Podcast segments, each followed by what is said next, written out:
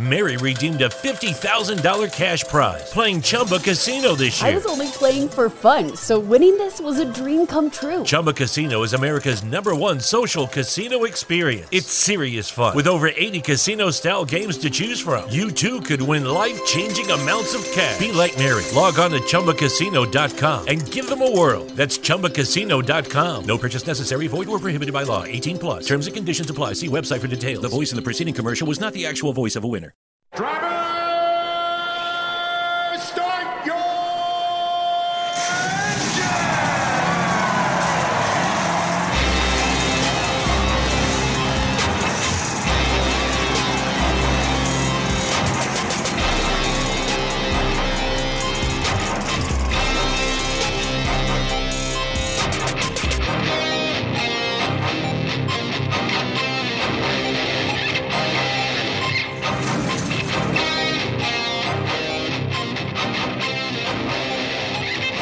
Good fans. Welcome to the Movie Radio Network, the DraftKings Circuits program.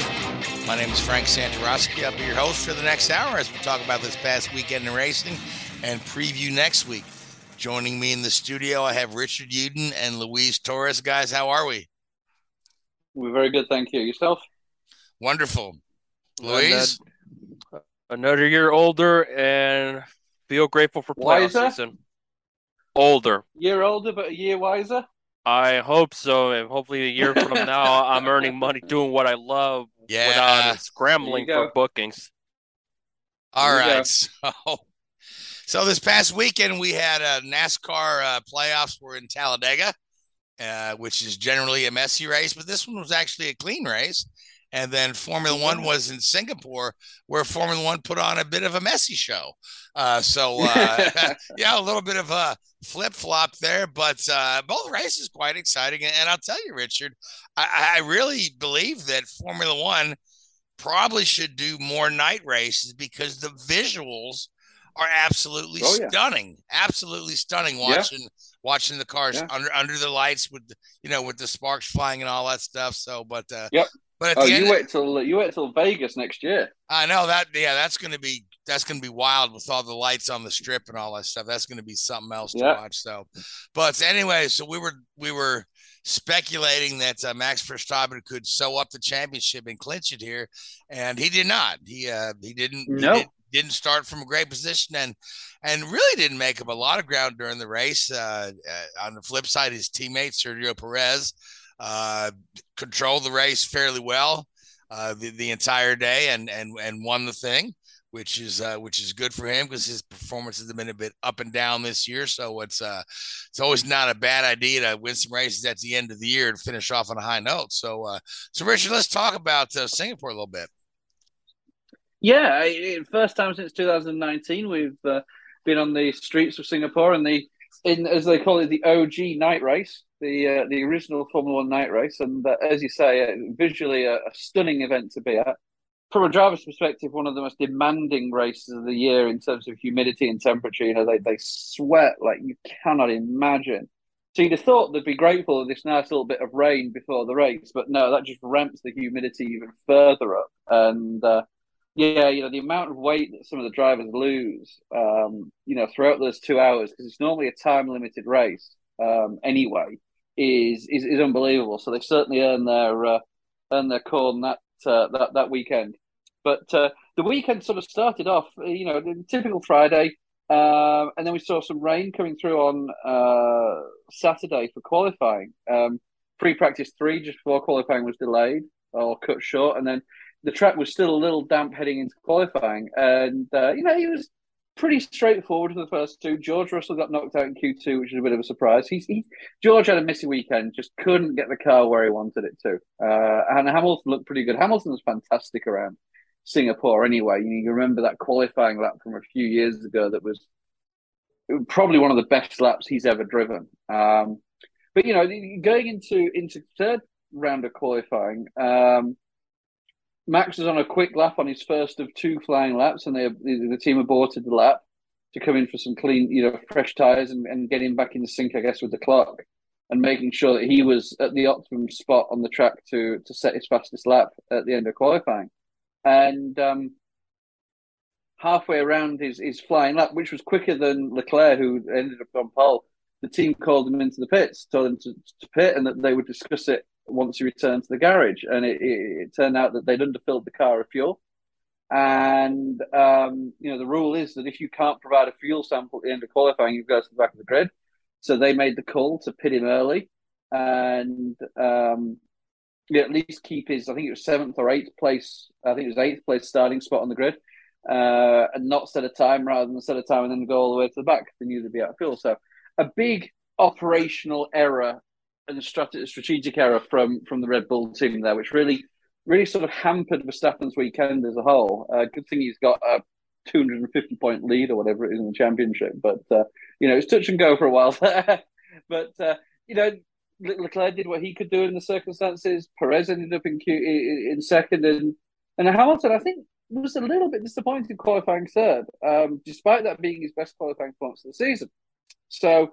Uh, you know, we, we get through this damp or drying qualifying, and then we get to the race day, and about half an hour before the race starts, we see this this sort of biblical monsoon come through uh, the Singapore Bay, and uh, you know dumps a load of water on the track, and it's um, yeah the end the start of the race ended up being delayed by about an hour, and uh, when we get going, it's not raining. Um, it, it's it's it's just damp underfoot or under under tire, I guess you'd say, and um, Verstappen had a very poor start, went almost went into anti-stall there and really bogged down off the line.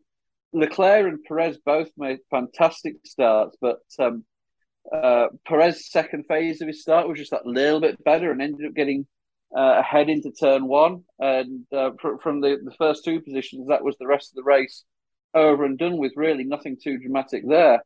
Um, Russell started from the pit lane after uh, I think it was either a gearbox or a, or a uh, power unit change.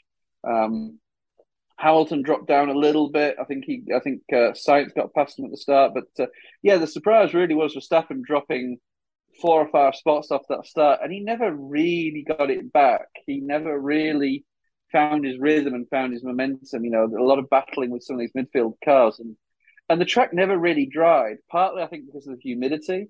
And also, when you got all this spray on a road on a street circuit, you know the spray gets thrown up in the air, but then it just drops back down to where it came from. You know, almost like Monaco, or even a little bit like Spa with all the trees. You know, the rain the rain doesn't dissipate, or the spray doesn't dissipate. So Right. Yeah. Pretty, you know, combined with the dry, fact, you know, combined with the fact we're running at night, so there's no kind of yep. you know sunlight to uh to uh exactly. Know, yeah. It, yeah. Just, it just really struggled to dry. And the first guy to make that change on slicks was George Russell, and he was like, it was like watching Bambi on ice with George. Unfortunately, it was uh, it was a real struggle for him. But as he said, he had nothing to lose because they just it just didn't. It wasn't his weekend. Um, couple of clumsy little bits of contact thrown in there for good measure. Um, Latifi took out uh, Guan Yu Zhou. Um, Alonso had retirement. Um, Tsunoda crashed out. Hamilton span as well. Verstappen span. Uh, so it was just messy, a really messy weekend. Uh, a couple of safety car periods at the right time really helped McLaren uh, with with Lando coming in P four and um, uh, Danny Ric coming in P five, which was a great result for him considering where he started on the grid, uh, way back down there. He got knocked out in Q one. So yeah, it was just a it was a good, entertaining race in a way, but it was also very messy and very bitty and yeah, it didn't have that flow of a classic race. So um, yeah, we'll see what Suzuka brings uh, this coming weekend. But uh, another track that when it rains, oh dear, it rains out there. So we'll see what uh, we'll see what the Japanese weather brings us this weekend. But uh, yeah, it's delayed Max's coronation for his second championship, and uh, we'll see what comes of that. Um, you know, next weekend in Japan, it'd be ironic to to win it on Honda's home territory. And Honda are actually paying for a lot more livery space on the Red Bull and the AlphaTauri cars this weekend. So I've got a sneaking suspicion that after this collapse of the Porsche deal, uh, Honda will uh, they'll turn back up again in Formula One as, as branded engine supplier. Maybe maybe from a naming perspective rather than actually a technical partnership. But uh, yeah, I could see that Honda coming back uh, in a more substantial role than they have been, or they announced them would be. So Yeah, yeah, uh, it is. interesting. It is quite interesting, yeah. That uh, you know Honda Honda's been in and out of Formula One more than anybody. I think that you know they just they come in Yeah, they come in for, they come in for a while, they do well for a while, they they, they walk away, Yeah. then they come back, and they you know they, they always tend to do well when they are in there. But uh, you know you know they're they're they're walking away uh, this past time right when they're you know starting to do well again after struggling with the McLaren, Yeah. and so uh, you Yeah. know and and the Porsche thing fell through. Yeah, they still keep their name on the car. Uh, very small. It's it's it's a Honda. I think Honda Racing is is Yeah. the, the logo that's on there, which is actually a division of Honda Motorcycles. Uh, but they they still do get some uh, some assistance, um, technical Yep. assistance through through Honda Racing. So or HRC is called Honda Racing Company. Mhm. So, but yeah, I can see them coming back absolutely. But uh, it, it seems like the um, the Audi deal is still pretty solid for AlphaTauri, correct? Oh yeah. Uh, no, I think it's going to be Alfa Romeo that does the uh, Audi Oh, the- deal. the Sau- I think Sau- Alfa Tau- The Sauber team, Sauber. yeah, right, Sauber, right. basically, yeah. Because Alfa Romeo have announced that uh, from 2023, at the end of 2023, they'll be terminating that contract a year early. So you would imagine that uh, Audi will. I don't know what they're going to do. It's a strange one because they'll probably run an Audi, you know, car powered by, you know, a non-Audi engine in the same way that BMW Sauber powered by Ferrari, you know, was was kicking around for a while there. So a lot of it's very strange how they do all that. To do, it's a lot of it's to do with the Concord Agreement and team names and um, paying uh, Concord Agreement uh, license fees if you change the name and, and all that sort of stuff. But uh, talking about the uh, the big story, I think really it's going to be lingering out this weekend. I would hope to have heard an outcome of it by now, but it's been delayed. Is the uh, the potential budget cap breach by two of the teams. Um, which is, certainly going to be something that we're going to look at and talk quite a lot about over the coming weeks and months. And uh, yeah, that could have some big ramifications on on the legitimacy of the FIA in many many ways and how they handle these punishments. Because uh, yeah, they haven't defined any punishment, so we'll see what they come up with. Right, and the salary or the salary, the budget caps we're looking at, uh, and as far as this are for the prior season, for last season, correct? Yeah, so 2021. Right, so, yep. Yeah, so the, the the process is for 2021. The budget cap was, uh, I believe, 145 million dollars. Uh, the accounts were submitted in March, and um, it's taken until now to to for the FIA to analyze the accounts and, and compile a report. Now, these accounts will be, you know, these are the, the mother of all audits in many many ways. You know, this is uh, this is high level professional uh, accounting at, at the minutiae detail, and um, there's supposedly two breaches by by two teams.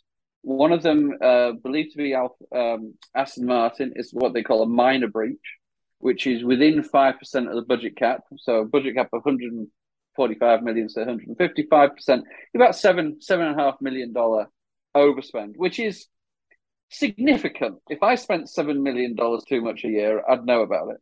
Um, Your your your wife would let you know about it. Oh yeah, yeah, she'd be the one doing it. Uh, but um, but uh, and then on the other hand, from the Red Bull side, who is supposedly the team responsible for this overspend, um, it's supposedly in excess of five percent. So you know, potentially as high as ten million dollars a year. Now, I have a see- sneaking suspicion that a lot of this revolves around the Red Bull racing, Red Bull technology, Red Bull powertrain, you know, merry-go-round, if you like. Those three organizations that are all under the Red Bull umbrella, and basically, when you see a car on the track each weekend, they that car has input from all three of those companies, um, and it's not a secret that teams uh, carry out, you know, pretty pretty trick accounting to to to move money around and and uh, you know almost give away gearboxes for free, for example. You know, depending on how it how it all falls into place. Um, so that's going to be very very interesting to see how that all works out. Um, See, but you know, obviously Red Bull. Have, the ahead, interesting the interesting thing here though is you know because we're so you know deep into the the following season now right and now we're looking Mhm. at this from last year right so any you know any kind of penalty uh, whether it be points wise or whatnot, was going to affect you know results that are already in the record books. You know, and, yeah. and, and you, you wonder is there a way to uh, you know, be a little more expeditious about the accounting. But when you're talking about these sums of money and and these kind of things, it's it's just a very time consuming process, and you certainly can't. Oh yeah, you know, sub submit receipts throughout the season. Uh, I, I, I, mean, I, I, guess I guess you could, right? And you know, if uh, if, if you spend too much, the FAI got to you know the rubber stamp that says this is bullshit and put it on yeah. the invoice and send it back to you. Yeah. But uh, yeah, it is because so now there's some you know some of the more clickbaity you know, type of Formula One web- websites are speculating that they could actually pull Verstappen's championship from last year and award it to Hamilton, uh, which I don't see. I don't see the uh, FIA going to that extreme. Uh, no. you know, particularly no. particularly no this this long after the after the fact. So, um, especially with the with with the the way that last season ended anyway. Exactly. Uh, yeah, it yeah, wasn't exactly a clear cut thing, was it? no, so, no. I can't. I um, can't see them. That that gives them more of a black eye if they do something crazy yeah. like that. Uh, so yeah, it's really a, a, tough situation for them and how they handle it. Is. It is. I mean, I think uh, we we we talked about this briefly off air um, before the show. You know, you can't penalize somebody for spending too much money by a financial penalty. Because I'll tell you now, a company like Red Bull, they used to spend three hundred million dollars a year, never mind one hundred forty-five. So if you penalize them ten million dollars for going ten million over the budget, they're like, "Oh, okay." So then Ferrari's going to do the same. Mercedes is going to, you know, he's going, to, he's going to defeat the point of a budget cap because it's basically it just ends up that you know for every dollar over the budget cap you spend, it's really two dollars because you're going to get that equivalent fine. You know, you can't find them enough money to make it justifiable, really, because you're dealing with such fine margins of development. Um, you know, could you dock them wind tunnel time? Because obviously wind tunnel time is, is limited. Could you dock them pre-season testing time? Say, okay, we've got 10 days of pre-season testing or eight days of pre-season testing. Uh, we're going to take four days of that away from you or whatever it may be. Um, you know, the problem is teams, the teams with money will use their money to find a way around a situation like this. And and, and I've been thinking about this a little bit actually. And you know, what may be at play here is, you know, when some of these teams look to spend money, especially on like capital expenditure. So, say for example, and I'm just talking off the top of my head, a new autoclave or a new um you know, new new set of you know some new wind tunnel equipment. I mean, equipment that you can't just buy, you know, from Amazon. Stuff that is costing you, you know, as a team, hundreds of millions, or you know, tens of millions of dollars right, so, yeah, to so buy this so, yeah, we're talking about a capital expense that would be amortized yeah. over the next several seasons. Well, exactly. Now, right. are they doing that? Are they then? Are they getting tricked with some of these companies and saying, "Hey, look, you know, um, you know, say that we're going to know, on the accounts make it look like it's going to take five years to pay for this, when in fact, in reality, it's only going to take us. You know, are they playing those games? I I don't know. I'm not an accountant, so I can't tell you. But it's it's a plausible scenario. I feel that they're they are doing some trick manipulation of the accounts with with sort of strategies like that, potentially. Well, I would, yeah, I would say probably better than potentially, yeah, because certainly, you know, when you've got the money and you've got the, you know, you've got the skilled accountants, you know, you're gonna, you're exactly. gonna, you're you know, gonna, you're, you're have... gonna find a way to win, yeah.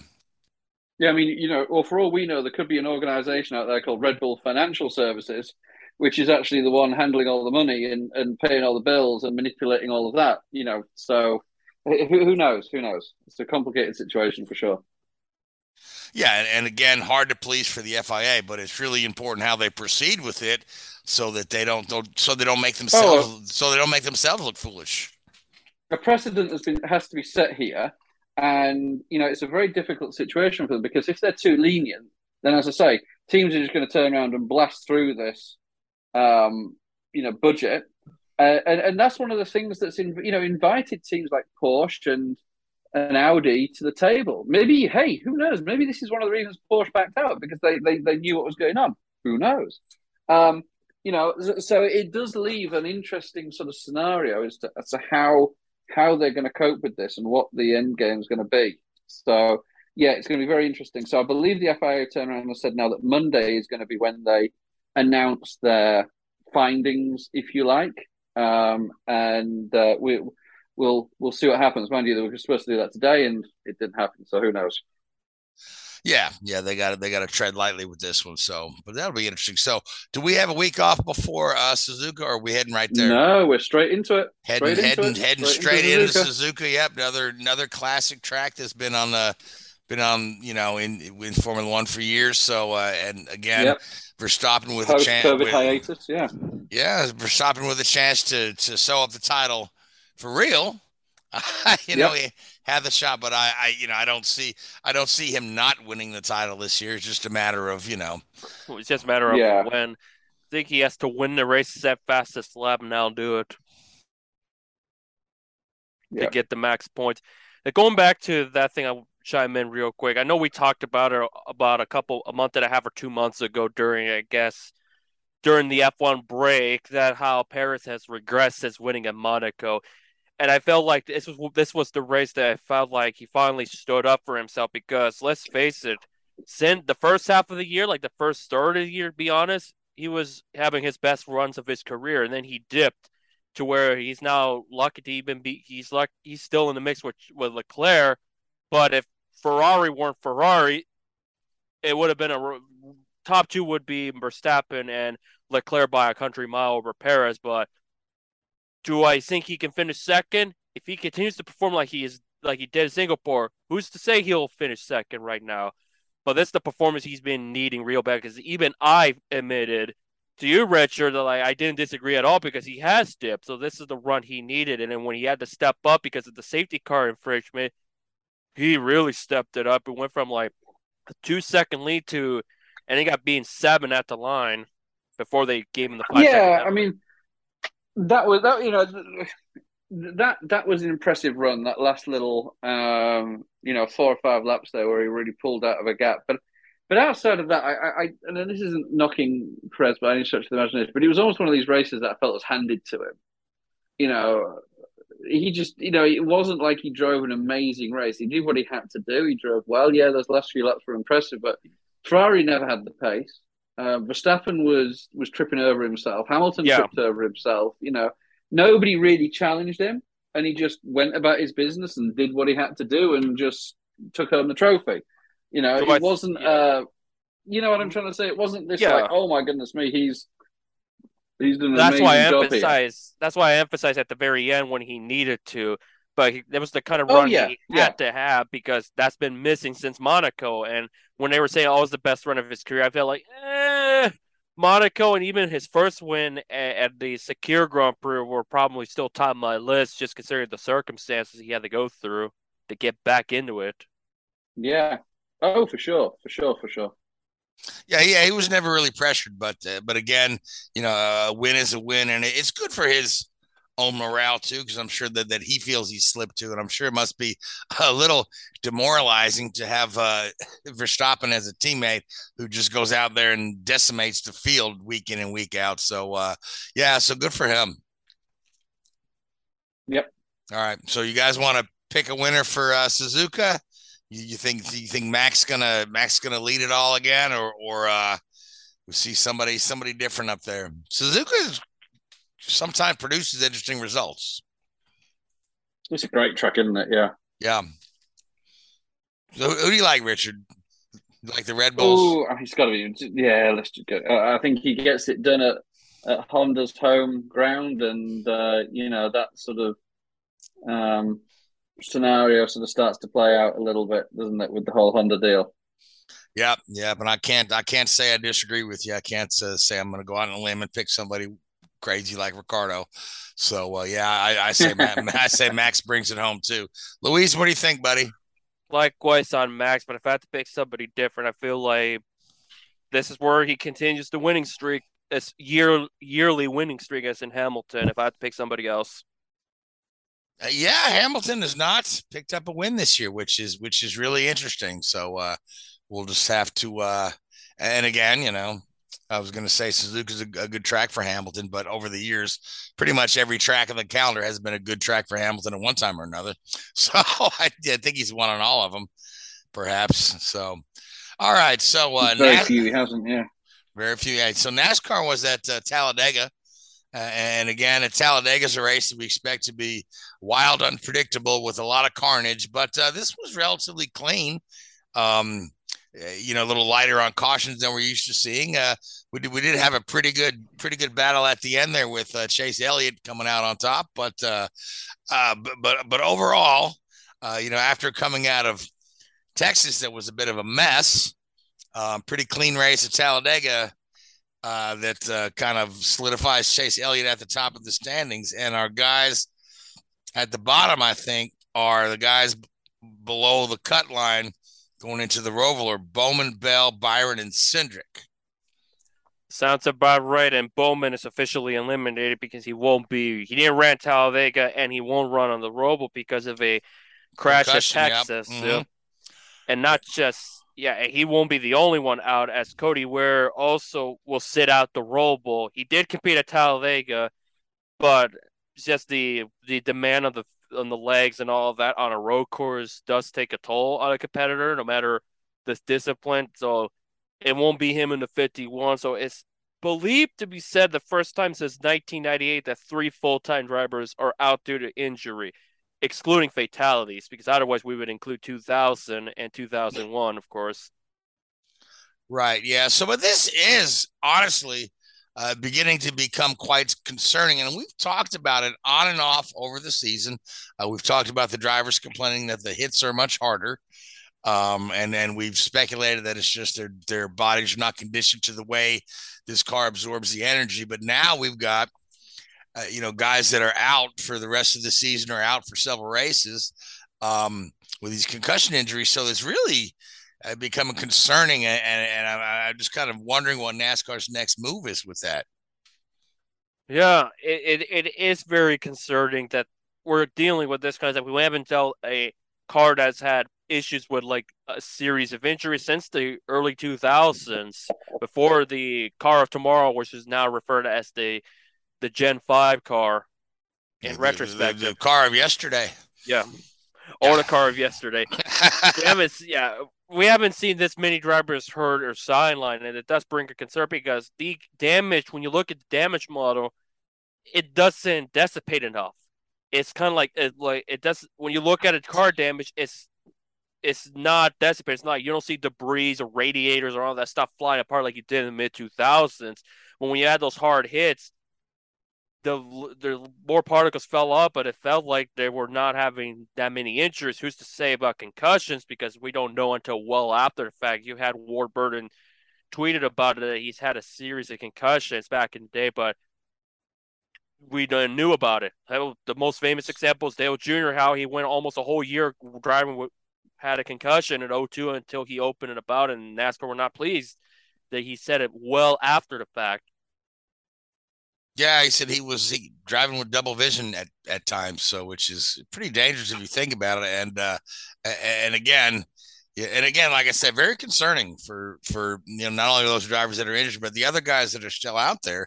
Uh, you know, particularly when you come to a place like Talladega, that that uh, known for high speed and sometimes carnage. You know, it's kind of I guess thankfully we had a good clean race. You know, without yeah. without a lot of uh, you know, without a lot of uh, accidents and multi-car accidents. But uh, yeah, I mean, Richard, I mean, what are your thoughts on what what can they do to to this car to kind of uh, change the way it dissipates the energy? It's with, without an entire redesign. I mean, it it appears to be. If you look at both the Kurt Busch impact and the uh, Alex Bowman impact, it's it's where the car snaps round and the back of the car, back right hand corner of the car, hit the wall. Um, now the the rear clip of the car, which is basically the rear suspension area, that is open to the team's designs to a greater extent. So they certainly can start to introduce you know new regulations into the design of that part of the car. Um, but yeah, it, it, I, I think the big thing from a you know, a NASCAR standpoint is is definitely the monitoring of the accidents and data gathering of the accidents and getting a, a full and in-depth understanding of the exact dynamics of these accidents and what's going on in the car when the driver's hitting the wall because these cars from a technical standpoint are not as complex as what we see in Formula One and an IndyCar to to obtain all this Mary redeemed a $50,000 cash prize playing Chumba Casino this year. I was only playing for fun, so winning this was a dream come true. Chumba Casino is America's number one social casino experience. It's serious fun. With over 80 casino style games to choose from, you too could win life changing amounts of cash. Be like Mary. Log on to chumbacasino.com and give them a whirl. That's chumbacasino.com. No purchase necessary, void, or prohibited by law. 18 plus. Terms and conditions apply. See website for details. The voice in the preceding commercial was not the actual voice of a winner.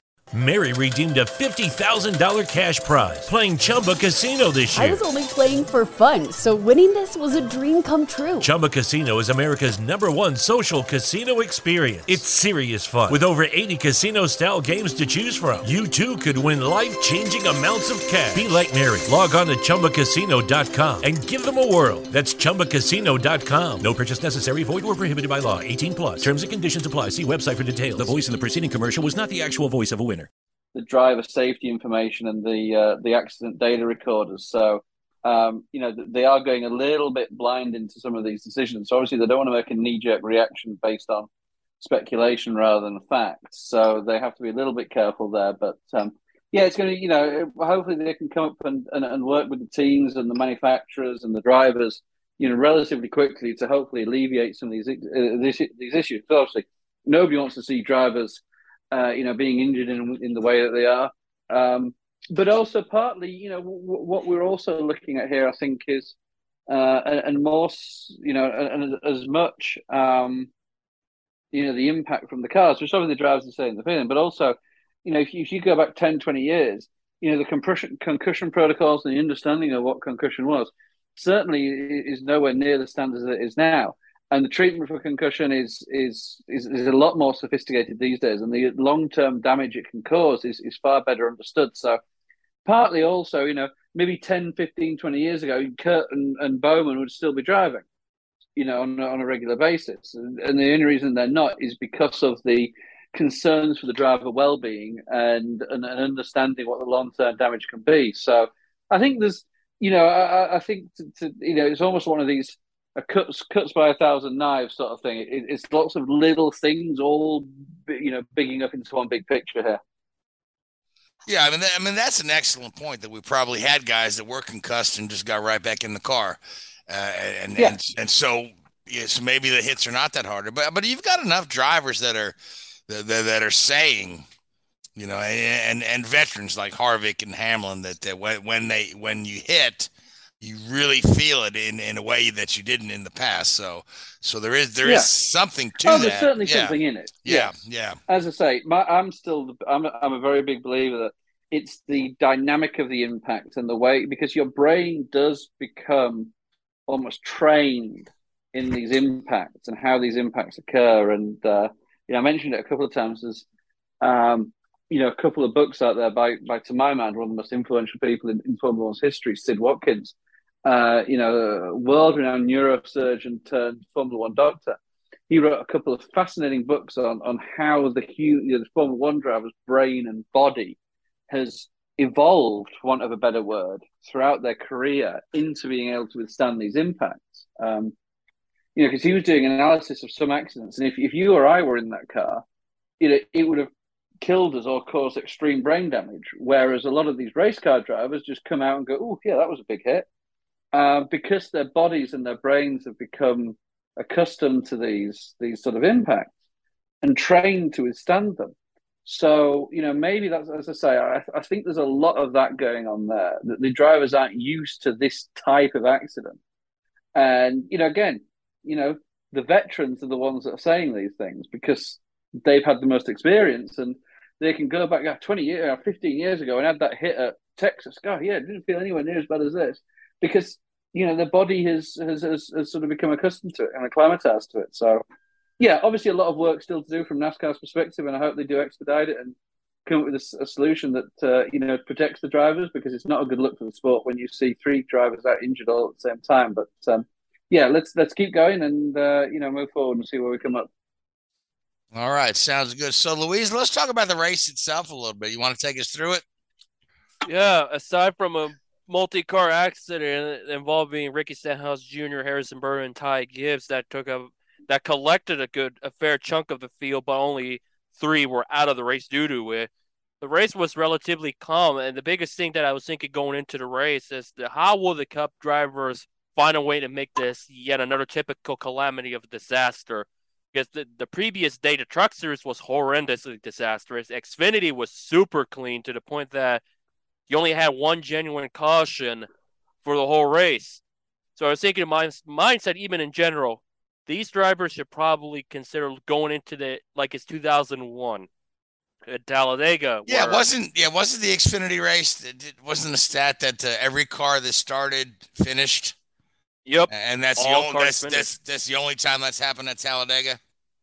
Yeah, or at super speedway racing in general. Yeah, yeah, interesting. Yeah, so I was thinking, how will they? And at the beginning, it looked like, well, we're setting up for it. But here's the thing: that this year, with the exception of the Daytona race in August, it's been relatively calm.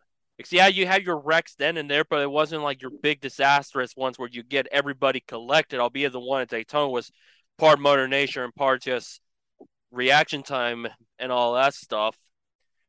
But overall, it seems like it was a race that had a couple guys in front for much of it. You had you had Ryan Blaney, of course. You had Chase Elliott, Kyle Larson, Erik Jones was well in the mix. So was Ross Chastain. So it looked like it was going to be a battle again, Penske versus Chevrolet, and then but all through that it was relatively clean. We didn't had another major wreck after that, aside from Corey LaJoie, who had had a hard hit in the turn one wall after like would look like a tire failure or suspension failure, but he was out of the race after that. But from there on, it was just a matter of using your head, strategizing when to make the right move. And lo and behold, at the white flag lap, Chase Elliott made the right moves when he needed to to get by the Blaney and those guys, and he was able to get his fifth win in the season by by inches over Blaney, which was a big relief that they used their heads because that's been my biggest complaint for the last half decade plus about super speedway racing is they're not using their heads, they're not strat, they're not using their potential to really strategize, play like a chess game to keep the super speedway racing intense in a clean way. And we saw that this Sunday. I think part of it may be the fact because of what happened in Texas, where all these drivers had horrific accidents and the flat tires and the concerns of the car that they really had to be on their best behavior, and they did, much like it was back in the spring Talladega race in 2001, the first super speedway race after Earnhardt was killed. They used their heads and they ended up being a caution-free race. They they looked out for one another. Even when the cars wobbled in, in 2001, they wobbled back enough to the point that you had a couple near wrecks that that ended up just being incredible saves, and we the race went on without any drama if, if, as far as attrition, aside from stage one. Yeah, and again, as I as I watch the the cars at Talladega, it seems to me like this particular, you know, the Gen Seven car, um, it seems to be a little more stable uh, under, under, high speed and on the super speedways than than previous iterations of uh, NASCAR chassis. Uh, I don't know if that's just me, you know, reading into it or if it actually is, but uh, it seems to me if they get they get a little loose, they can kind of gather it up a whole lot better than than they used to. You know, it used to be you got a little loose. Next thing you know, you took five guys out. Yeah, so, but but you see guys get a little bobble now and be able to gather right back up. So yeah, I'll be curious to see what happens uh, the next next year with the super speedway races. Your traditional ones, that's in Daytona, Talladega, Atlanta. It's a wild card super speedway in my book. I don't. I think they just decided Atlanta was a super speedway, even though it's not really. But you know, they just did this a new gimmick. We'll call Atlanta super speedway. But uh, yeah, it is a very fast track. But um, yeah, but yeah, um, I'd be curious to see how how if they keep it up going forward. Because if they do, then we're really gonna see like what we saw back in the day when you didn't. Yeah, you'll have your one multi-car accident, but otherwise the ones who are really smart will make their moves smart and they'll be at the front when it matters most. And oh, and mind you, this in that battle that was for two lap. There was a two lap shootout because Daniel Hemric's car would not fire, and they brought a caution. And then should have thinking, wait a minute, did he throw the yellow just because his car wouldn't go on pit road? And then I saw, oh, he was right. He's already out of pit road. It's just it would not get going. So it was a justifiable yellow as soon as. Uh, yeah, yeah, he, yeah. They had they had to move that car before they, they got going up to speed. Yeah, so uh, but yeah, but it set up the shootout, which you know, I was afraid here we go. Now we're going to have multiple overtimes. You know, we've seen that so many times at these super speedway races that we go go a lap and a couple guys wreck and again and again and again. But now these guys held it together really well. And again, you know, Chase Elliott just making all the right moves there at the end and taking the win. So and and and poor old Blaney can't seem to buy a win this year, but uh, but good race out of Blaney. Yeah, but a strong run that he'll need if he's going to make it further, but he's still got to find a way to get that win because time is running out. We're down to the final month of the year.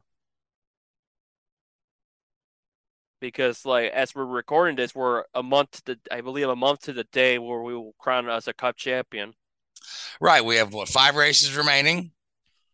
Yep. The, yep. The, yep. And this we we are coming up to uh, the Charlotte Roval this coming weekend. Uh, and it is an elimination race. We already talked about who's below the cut line, uh, but there's other guys right above there that could be in danger, particularly if one of those guys. Now, now, like we said, we know Bowman's out, so that's a that's that's a gimme there. So, but there's going to be three other guys eliminated, and and again, we said it was uh, uh was Cindric, uh, Byron and Bell. And yeah, all the yeah. You said okay. Yeah, but here's the thing: aside from Chase Elliott, no one is necessarily safe. There's not real. There's some that are in the twenty, low, high twenties and thirty to the good, but they could have a problem early in the race and they'll be done. So there's nobody necessarily safe but Chase Elliott right now. No, and and again, there's nobody that really looks like a championship favorite yet. No, not yet. Know, no, nobody has... has been non-playoff drivers, with the exception of Bubba, who's 45 cars in the owners' championship. Right. Yeah, but even even then, when uh, when uh, Hemric won last week, uh, or um, Reddick rather won he in was Texas, already out. He was already out. He was already out, and then he wins the race. But like, okay, here we go. Week too late on that one there. So yeah, Chase yeah. Elliott, the first guy who's still in the playoffs to win a playoff race uh, this I, season. So yeah, yeah. yeah I but... still feel like Logano is the one you got to get through. But Larson has stepped it up a little bit, and of course Elliott winning. But I still feel like you got to get through Logano. I feel that's my gut feeling right now. You got to get through Logano in this playoffs. Yeah, Logano's been pretty consistent, pretty consistent this year. Yeah, but uh, I, I mean, and Elliott, Elliott looks strong every week as well. So yeah, it's just what happened at Darlington, the Texas that kind of stepped it back a bit. But now that he's got that win, that mojo should probably get back in. Who's to say Elliott could go on a tear and win a good chunk of the remaining races? Right, right, and as could uh, you know Kyle Larson, you know, who's been kind of really quiet this year. You know, after yeah, after last year winning multiple races, he's been kind of quiet this year. But uh, there's no saying that he may not unleash the beast here in the last five weeks of the season. And yeah, you know, just to say, Hendrick are on the up. Penske are not too far behind, but the one that need to get it together, and I think I've already mentioned this already, is Trackhouse, because people say Chastain is a close favorite. He hasn't been, quote unquote, retaliated for all the troubles he caused for much of the season in the eyes of the drivers. when are they going to step it up toward like they were in the beginning of the season, especially Russ? Because some people said a Russ could be up there fighting for the championship, but we have not seen it from him yet. Nope, not yet. I mean, they had that purple patch, didn't they, in the summer, where they did win, you know, multiple races in a pretty quick succession. But they've been off the pace since and you often see this. You know, the, Cup season's so long. You know, the, the guy that's the fastest in Atlanta, or sorry, in, in Daytona, or you know, Atlanta, or wherever the first few races are. Very rarely are they going to be the fastest player, the fastest drivers come the end of the season or the middle of the season. It comes and goes in waves of performance. So yeah, like I think Roush and Mark Truex Jr. They looked like they yeah, were going to be I mean, beatable at Daytona, unbeatable at Daytona, and they got beaten. And then over time, they basically not been on factors to some extent, especially Truex. He's not been a factor of those super speedways. Well, no, super speedway. No, you know, in all fairness to Martin, you know, he has had a number of races where he's dominated the races, but unfortunately never got over the line in the regular No. season, which which cost him that uh, that that postseason berth, but Mhm. uh, playoff berth. But yeah, it's uh, you know you you see these sort of waves of going, you know, you know as you say, um, Louise, you know, a, a week out or sorry, a week out, a month out from Phoenix, where we have a championship ground, you know, does anybody stand out to either of you as like, yeah, this guy deserves to win the championship because he's been the dominant driver of the year? To me, it doesn't feel like there's been anybody. No, I mean, there's years gone yeah, there- by, not yeah, quite, there- yeah. there's yeah, there's no championship favorite in my mind. There's no, I mean, this is like anybody's game. You know, as long as Yeah, you're not, as long as you're not eliminated, you still got a shot at it. You know. Yeah, because you have guys like, oh, okay, Chase Elliott looks beatable. Ross Chastain looks beatable. Unbeatable, excuse me. Tyler Reddick. And it goes through He's a out. cycle. You yeah, know what? Reddick is out, out. isn't he? So- Bell is Bell Yeah. looked really good in the round of 16. Now he's he's trying to get into the next round. And Elliott, and of course Elliott has been there, just having a rough had a rough playoff stop ordeal. Yeah. It's a very unknown, to be honest for you. So it's anybody's guess who's going to win the is- championship. I wonder if this, you know, could be like Hamlin's year where he just, you know, gets it together at the last few races and and you know, nothing spectacular, just does what needs to be done. Who knows? Yeah, time will tell. And Hamlin has won a Phoenix a time or two there as well. Yeah, all, all you got to do is be ahead of three other guys at Phoenix, and you're, you know, and you're there as long as you're in those four. So, And yeah, you've got you've got five very different racetracks coming up between now and the end of the season. You've got a road, you've got the Roval, you've got Vegas, which is your classic track. The Homestead's a bit of a you know an oddball track. You know you've got to run Highline there, which will obviously benefit guys like Last. And then you got the Paperclip Martinsville, and then well Phoenix last rest of the season. That's just a crapshoot, isn't it? That's just have at it, boys, and uh, you know see who wins. Yeah, and, ima- and you wonder, it's like the big what if is like if Reddick didn't got eliminated, he he would probably. That's why I had him in the championship four because I felt like Homestead Yeah. is favorable to Reddick, but he's Yeah. non-factor now. Yep. Yeah. yeah. Yep, yep, yep. All right, so uh, so let's talk about the Roval and who we like for the Roval. Um, uh, again, I'll I'll I'll go ahead and go first. I, I like uh, Chase Elliott for the Roval. I like the fact he's got momentum Oh, co- Frank, coming out. Don't don't whoa. Whoa, don't go out on a limb there, will Don't you? go out on a limb there. so, Richard, you're going to the race this week. Hope you have a great time. I would love to go to the Roval. I will be there, yes. Yeah, I think I think yeah, I, might, I might. I might put that on my calendar for next year because that just looks like a, Yep. a really fun event to go to. And Charlotte's a very very you know. very nice facility. I've I've been down there for the um Yeah. the, the Yeah, yeah. October the October race in, in years past before it was. Uh, on the Roval. So and I've always enjoyed the facility and I enjoyed downtown Charlotte as an area to visit. Beautiful so city. yeah. Yep. Yep. Yeah, I would. beautiful. Roval, yeah, Roval is a bucket list track. In fact, the rest of the season are bucket list, except for Phoenix, because I've already been to Phoenix a time or two. Likewise, going again this year.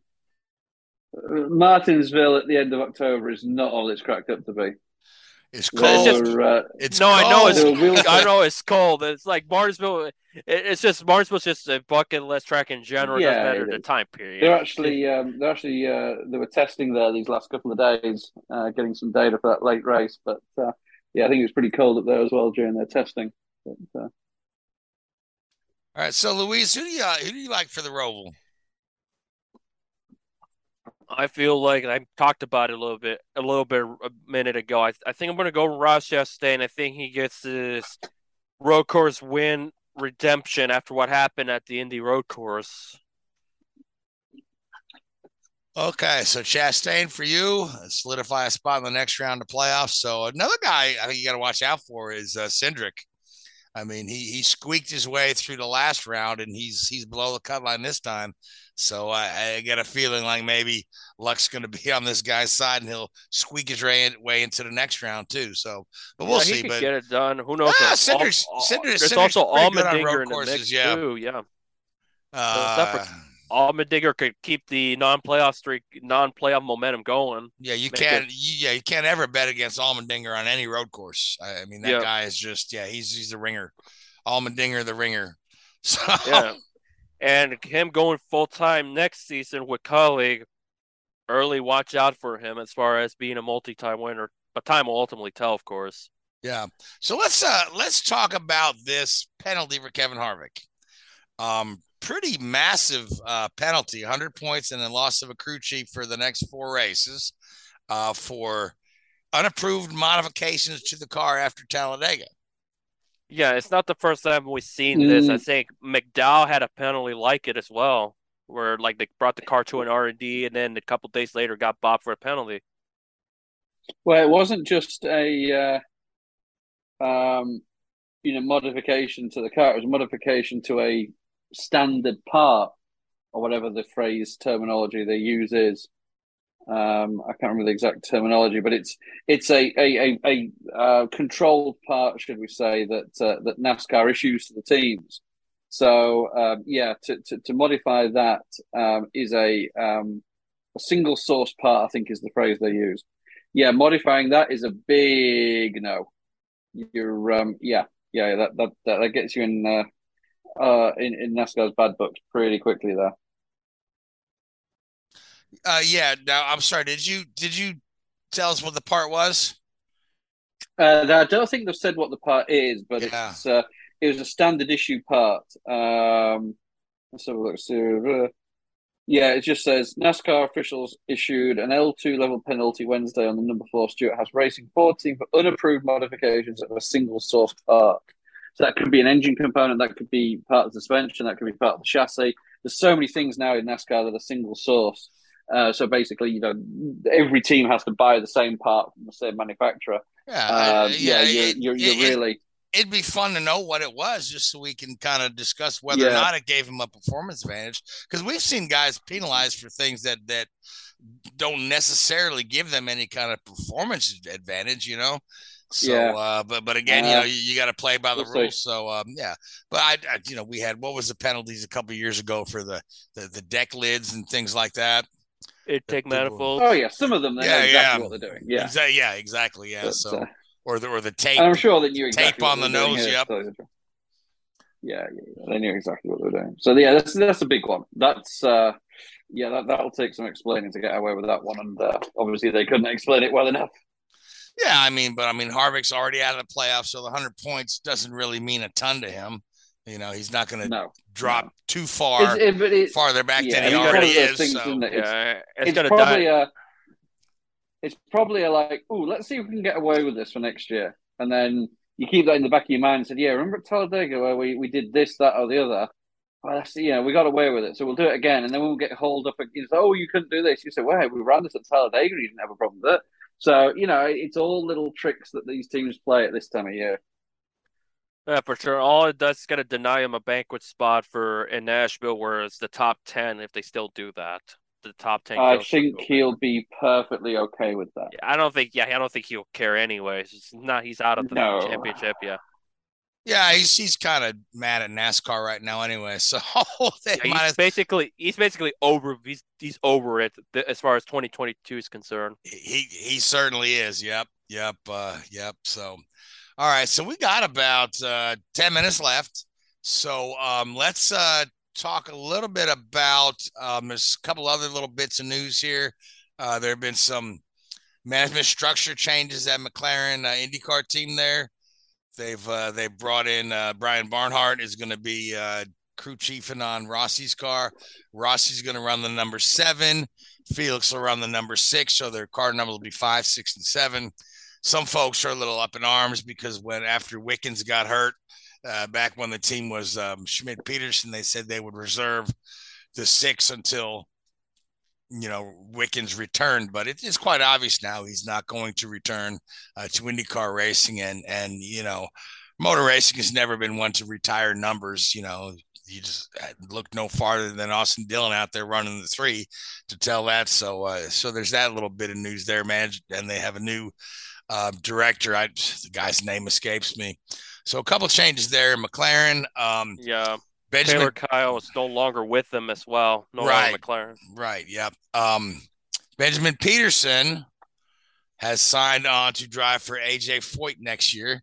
Uh, Pedersen, who contested the lights um, season this year, so he will be uh, going to AJ Foyt to partner along with um, Dalton Kellett as uh, Kyle Kirkwood moves over to Andretti. So uh, uh, a funded rookie, um, which uh, you know AJ desperately needs the funded guys. But uh, uh, you know the guy isn't horrible. He's not a he's not a uh, a no talent ride buyer. The guy's got some chops to him, but uh, you know, anybody hopping into a Foyt car is a, it's a tall order to kind of get any kind of result. But uh, but it's a you know it's a good career step for him to move into a full time IndyCar ride.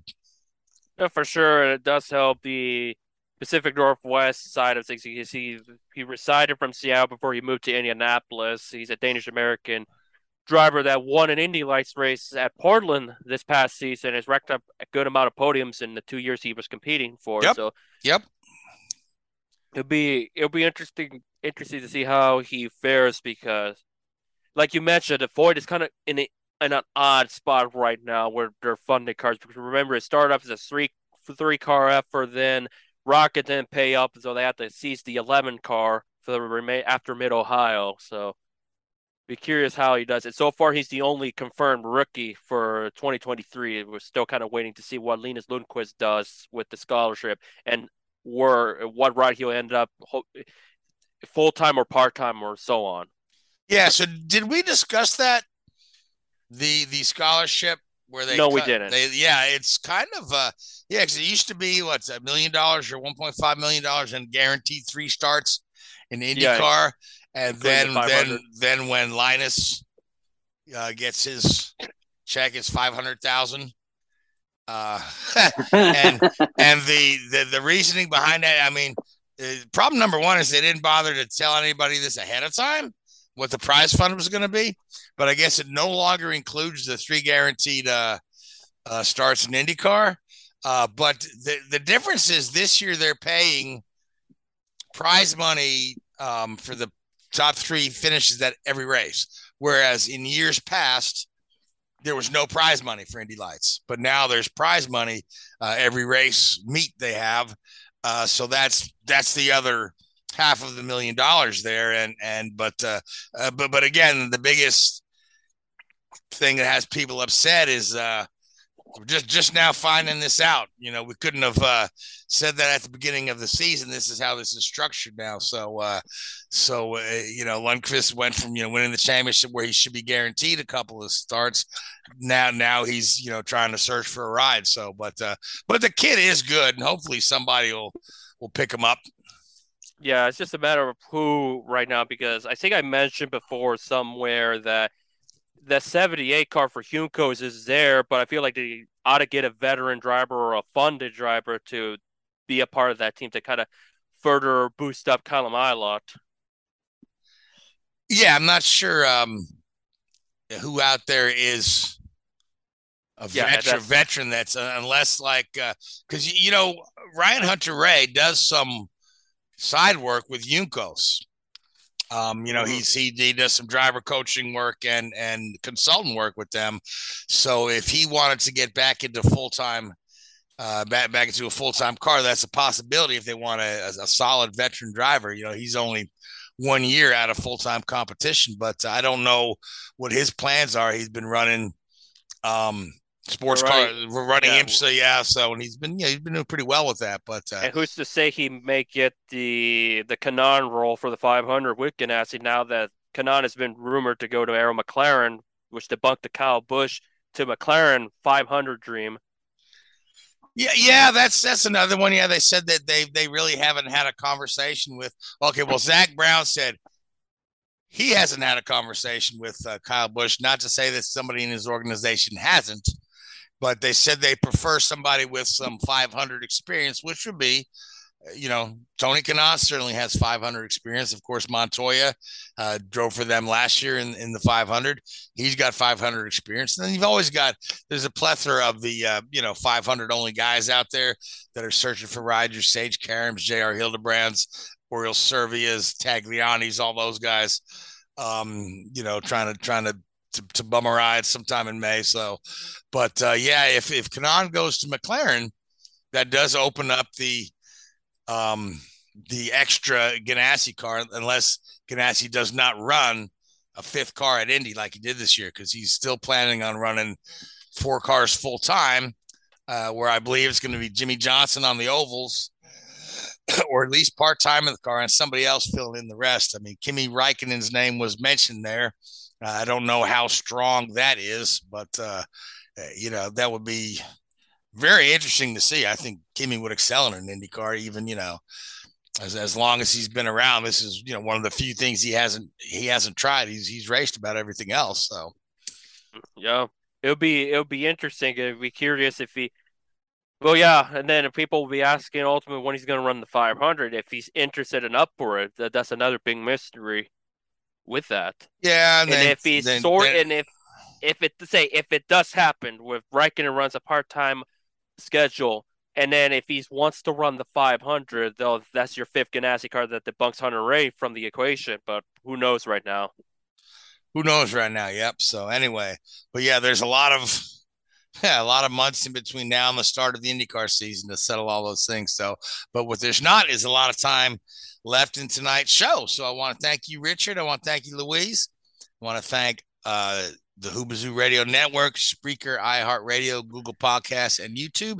And I want to thank you folks that listen to us every week. But until next week, good night. W-H-O-O-B-A-Z-O-O That's Whoobazoo.com Enter website, enter website, Mary redeemed a $50,000 cash prize playing Chumba Casino this year. I was only playing for fun, so winning this was a dream come true. Chumba Casino is America's number one social casino experience. It's serious fun. With over 80 casino style games to choose from, you too could win life changing amounts of cash. Be like Mary. Log on to chumbacasino.com and give them a whirl. That's chumbacasino.com. No purchase necessary, void or prohibited by law. 18 plus. Terms and conditions apply. See website for details. The voice in the preceding commercial was not the actual voice of a winner.